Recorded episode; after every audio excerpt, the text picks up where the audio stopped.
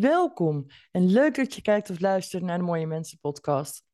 Mijn naam is Kiki Schepens. Behalve podcastmaker ben ik ook gecertificeerd vertrouwenspersoon, schrijver, spreker en auteur van het boek Sextortion op het spoor. En ik waarschuw je, want in deze aflevering van de Mooie Mensen podcast wordt gesproken over zelfdoding. Dus mocht je op enig moment suïcidale gedachten hebben, praat erover. Neem contact op met 113 Zelfmoordpreventie. Ze zijn 24 uur per dag bereikbaar via 0800 0113 of via de chat of bel met 113.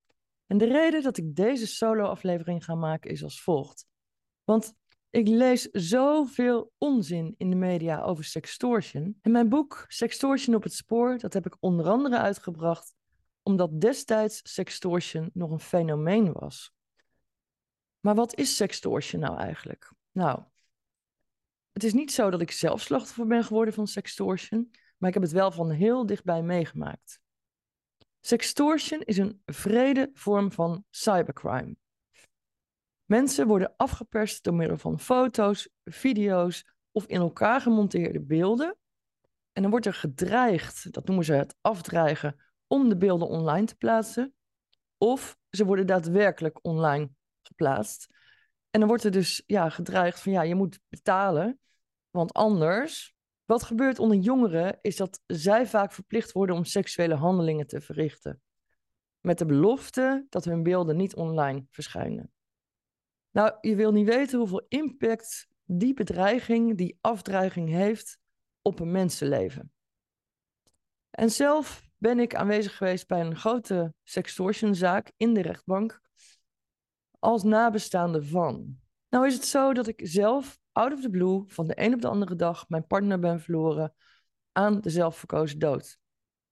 Enkele weken na zijn dood kwam ik er zelf achter dat hij slachtoffer was geworden van sextortion. Ik heb met de politie contact opgenomen, kreeg zwijgplicht opgelegd. En de dagen daarna dat waren een hel, want ik mocht er met niemand over praten. En die dagen, het was een tijdsbestek van een, nou, twaalf dagen, deelde de politie mede dat ze verdachten hadden gearresteerd. Maar die dagen, nou, die duurden gewoon onwijs lang. Vervolgens krijg je te horen dat de verdachten hebben bekend en dat er een strafzaak wordt voorbereid. En uiteindelijk, na pak een beet acht maanden, was eindelijk die dag van de zitting. En ik ben heel dankbaar dat het OM ons destijds een slachtofferkamer aangeboden had. Want ik had zo vermoeden dat er heel veel pers aanwezig zou zijn in de zaal, ook omdat het een hele grote sextortionzaak was. En in die slachtofferkamer, daar konden we ons af en toe even terugtrekken in de pauzes. Want het was echt een, sowieso al een hele zware rit om naar de rechtbank toe te rijden. En dan zit je daar in zo'n rechtszaal aan de kant van de slachtoffers. En aan de andere kant zat het inderdaad vol met pers. Een meervoudige strafkamer, dus meerdere rechters, een griffier, officier van justitie en vervolgens verdachten met hun advocaten op de eerste rij. En het was heel ja, raar om voor het eerst die verdachten te zien. En ik kon ze ook alleen maar vanaf de achterkant zien. En je hoort ze dan spreken en vervolgens op het moment, want er waren heel veel aangiften, en dan komt zaaknummer zoveel aan bod. Het zaaknummer van mijn partner, mijn overleden partner. Waarop de rechter ook vroeg om uh, de pers of iedereen van de pers, persmedewerkers, de zaal te verlaten, omdat dat stukje van de zitting achter gesloten deuren plaatsvond. Nou, dat was zo emotioneel en zo ingrijpend. De hele dag hoor, want achter mij zaten ook slachtoffers. Ik durfde niet eens om te kijken. Ik, ik hoorde iemand hoesten en ik wist, oh, dat is ook een slachtoffer. Dat kon niet anders, want dat was de slachtofferhoek, zeg maar. Maar goed, dan komt dus het zaaknummer aan bod. En wat er dan gebeurt, die verdachten worden ondervraagd. En de antwoorden die zij gaven, dat geeft al aan hoe meedogenloos zij te werk zijn gegaan. Bijvoorbeeld op een vraag van de rechter. Realiseert u zich hoeveel mensen u schade heeft berokkend met uw handelen? Ja, ja, dat wel ja.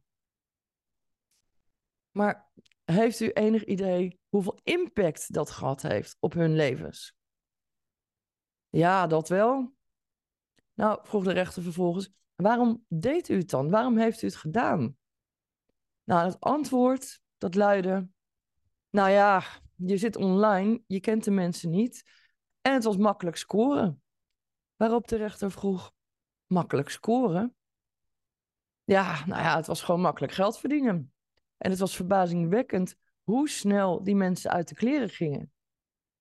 Nou, er ging echt een schokgolf door de rechtszaal. En ja, sowieso voor iedereen, maar ook voor mij als nabestaande, zit je daar en dan denk je, oh, mijn hemel. En dan denk je, hoe kan iemand dat nou zo zeggen? Zo, die, die medogeloosheid, gewoon het alleen maar puur voor het geld. En in die zaak zijn zoveel slachtoffers gemaakt. En tijdens de zitting kwam ook naar boven dat slechts een aantal slachtoffers aangifte heeft durven doen. Want met het in beslag genomen materiaal waren nog veel meer filmpjes en beelden gevonden van mensen. Dus kun je nagaan hoe hoog de drempel is voor mensen om aangifte te doen. Mensen schamen zich. Relaties zijn kapot gemaakt. Banen stonden op het spel. Mensen zijn vrienden en familie kwijtgeraakt destijds. En ik weet ook wel, ik praat over een aantal jaar geleden. Hè. Tegenwoordig komt er gelukkig steeds meer aandacht voor. En is er ook veel meer medeleven richting de slachtoffers. En dat is belangrijk. En dat is ook een van de redenen dat ik mijn boek heb uitgebracht. Gewoon omdat ik meer aandacht wilde daarvoor. Ook de victim blaming. Ik las pas geleden een stukje op een social media kanaal. En ik geloof best dat diegene het goed bedoelde. Maar die schreef: Ja, dat meisje had het wellicht niet moeten doen. Maar zij is slachtoffer. En dan denk ik: Ja, wellicht niet moeten doen. En dan toch opkomen voor iemand als slachtoffer. Ik snap al wat zij bedoelt, maar de woordkeuze. Wie ben jij of jij of jij om te oordelen wat iemand wel of niet moet doen? Kijk, ik adviseer altijd: doe het niet. Verstuur geen naaktbeelden naar iemand anders. Ook al is het je partner, want zelfs je partner kan over enige tijd je grootste nachtmerrie worden. Ik heb het zelf meegemaakt van slachtoffers van huiselijk geweld, slachtoffers van sextortion, die na enige tijd door hun toenmalige partner bedreigd werden of zelfs worden met hun naakbeelden. En dat is vreselijk. Dat moet stoppen. En als je nou bang bent om naar de politie te gaan, hè, als je slachtoffer daarvan bent geworden, want ja, het kan gebeuren dat het je overkomt. Slachtoffer worden is iets dat je overkomt. Daar vraagt niemand om. Werkelijk niemand. Maar stel dat het je overkomt. Nou, je raakt echt volledig in paniek. Maar stel dat je de volgende dag weer gewoon moet werken. Nou, ehm, van wat ik weet, heel veel mensen zijn gewoon bijna nergens meer toe in staat. Die zijn zo overstuur. Mijn advies zou zijn: neem contact op met de politie. Je moet dan een afspraak maken. Als dat enige dagen duurt en het duurt voor jou te lang, bel dan het alarmnummer. Geef aan dat het om een sextortionzaak gaat en dat je niet weet waar je het zoeken moet. Wat je ook kunt doen is contact opnemen met de vertrouwenspersoon op jouw werk. Durf je dat niet, kun je ook altijd met mij contact opnemen. Want ik begeleid ook particulieren in hun proces. En dat is niet zozeer om mijzelf te promoten, maar om aan te geven dat er altijd hulp is en dat het heel belangrijk is om erover te praten. Blijf er in ieder geval niet mee lopen. Dat wil ik graag gezegd hebben. Kijk een beetje om naar elkaar en wees mild. Hè, want ja, tuurlijk, mijn eigen relatie die zou gestrand zijn. En dat is niet alleen vanwege de sextortion, maar ook omdat ik na de dood van mijn partner allemaal nog heb achterhaald. Maar dat wil niet zeggen dat ik het verschrikkelijk vind wat hem is overkomen.